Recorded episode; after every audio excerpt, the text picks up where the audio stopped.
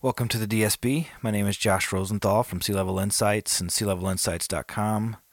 I hope you've been enjoying these podcasts. I have definitely enjoyed doing them. I um, also have been doing a set of videos. If you go to YouTube and just search Sea Level Insights, starting to break down some of this stuff visually for you there as well. Today, I want to just take a few minutes and break down um, some of the different types of SBA loans. That's the Small Business Administration. Uh, they help small businesses get loans, but I want to dispel a couple myths for you, and then also just explain three of the the most common products uh, that we would use. I would say one myth um, for a younger business person or a newer business person is that the SBA itself is the lender, and uh, the SBA is not the lender. The less the SBA helps your local bank um, take a risk on you with a little bit less of a consequence in the event of a default. So if you go to one bank and apply for an SBA and you don't get it, that doesn't mean that the SBA will not work with you. That means that bank will not work with you. And so you can go to another bank and apply for an SBA loan.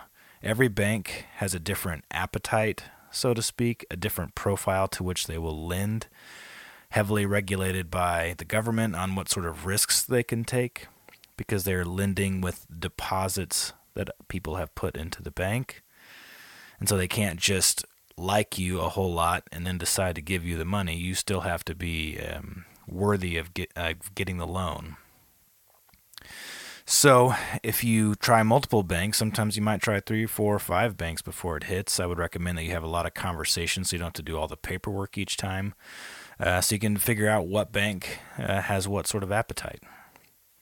So, the three loans that you might uh, encounter out there from the SBA, uh, and just to provide a little bit of clarity around them, there's a 7A loan, a 504 loan, and a micro loan.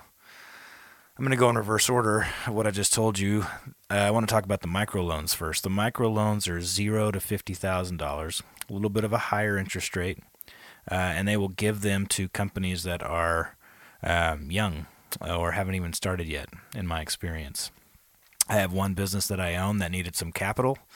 Uh, we're getting off the ground uh, slowly but surely and uh, we got the full fifty thousand for the microloan through a, a, bank here that I really like in Salt Lake.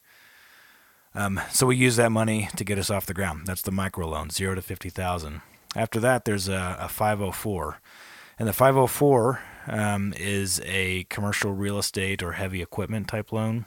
It's a loan that um, if you are going to buy a building that you are 51% occupied, it's owner occupied, this would be the loan that you would go uh, after for uh, the SBA. It has a CDC involved, a, uh, a community development corporation that um, takes on 40%. The bank takes on 50% in the SB, or in, and then the, you uh, put in 10%. Uh, the final one I want to look at is the SBA 7A. The 7A is like working capital, debt refinancing, purchasing a business, uh, real estate, equipment, smaller equipment. Um, I've done two of these in the last year for businesses that I have, almost three, but we pulled the plug at the last second on one. Uh, we needed to refinance a lot of debt for my coffee roasting company, and we found a really great bank um, that was willing to work with us, willing to get to know us and understand uh, what our cycles were like. And they gave us a nice loan, a nice 7A that uh, helped us buy a little bit of equipment, put a little bit of working capital in our pockets, and uh, helped us refinance uh, a good chunk of debt, and it took our cash flow, it, it cut it um, down by 60, 65%. So it really freed up a lot of cash for us. If you are interested in an SBA or interested in a loan in general, I would recommend uh, that you get to know a business banker now.